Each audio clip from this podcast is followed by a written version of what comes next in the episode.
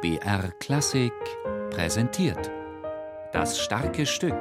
Musiker erklären Meisterwerke.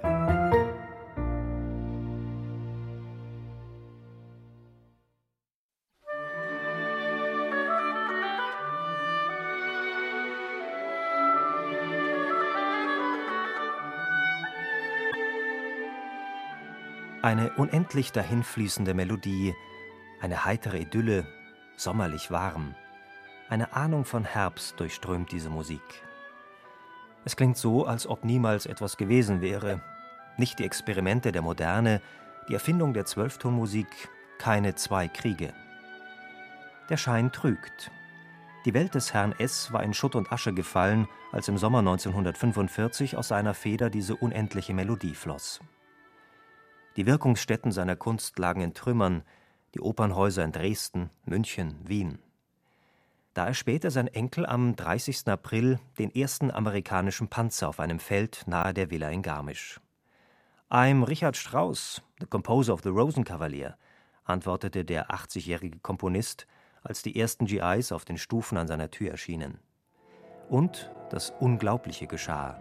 Die Soldaten waren Musikliebhaber. Ein Schild stellten sie vor der Villa auf, Off Limits. Das bedeutete keine Konfiszierung von Eigentum.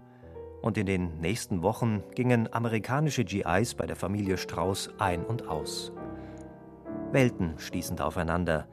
Der Pianist Josef Kalm saß etwa am Klavier und spielte Gershwins Summertime.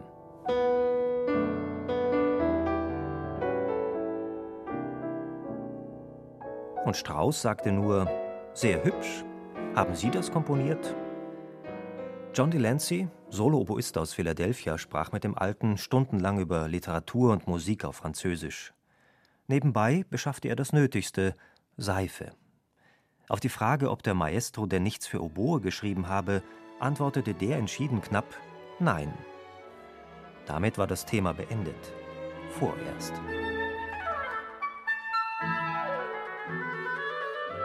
Vielleicht hatte Richard Strauss nichts Besseres zu tun im Sommer 1945, als Handgelenksübungen, um die Langeweile müßiger Stunden zu vertreiben, da man nicht den ganzen Tag Skat spielen könne, entstand eines der wichtigsten Werke für Oboe, das Konzert für Oboe und kleines Orchester. Ein durch und durch kammermusikalisches Werk, voller Heiterkeit und Reminiszenzen an das Lebenswerk eines großen Komponisten. Eine Rückschau in drei Sätzen. Die sind ohne Unterbrechung eng miteinander verwoben. Eine Szene folgt auf die nächste. Ein dankbares Werk, ein gnadenloses Werk für den Solisten.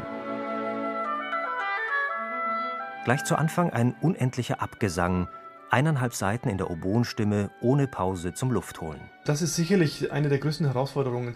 Also Richard Strauss hat sicherlich ganz, ganz genau gewusst, was er schreibt und hatte vielleicht auch den einen oder anderen Oboisten schon gehört, der also mit permanenter Atmung umgehen konnte.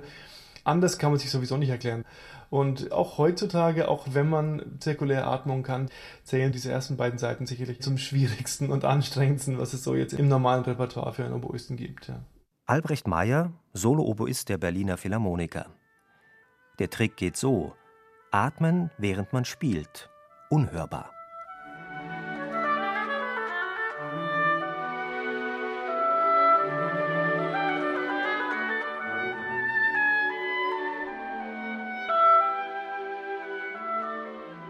Die Opern und alle sinfonischen Dichtungen von Richard Strauss klingen irgendwie an in dem Konzert, geschrumpft aufs Kleinformat, farbig fein gezeichnet.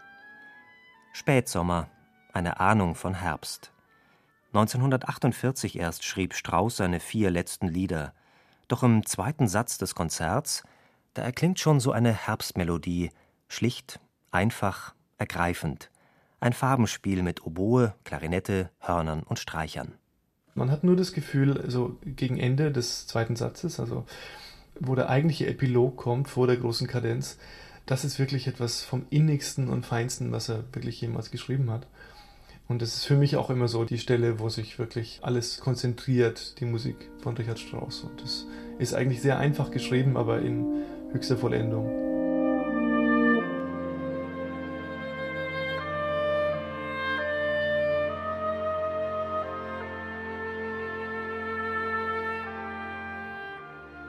Als Strauss die Komposition begann, saßen er und seine Frau Pauline fast schon auf gepackten Koffern.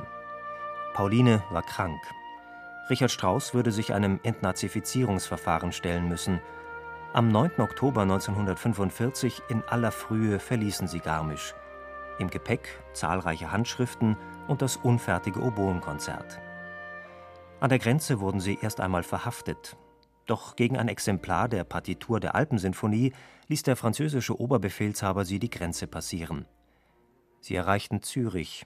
Die Handschriften wanderten in den Hotelsafe als Pfand gegen unbezahlte Hotelrechnungen. Wenige Tage später vollendete Strauss das Konzert. 1946 wurde es in Zürich uraufgeführt von Marcel Sellet und nicht von diesem Oboisten aus Philadelphia.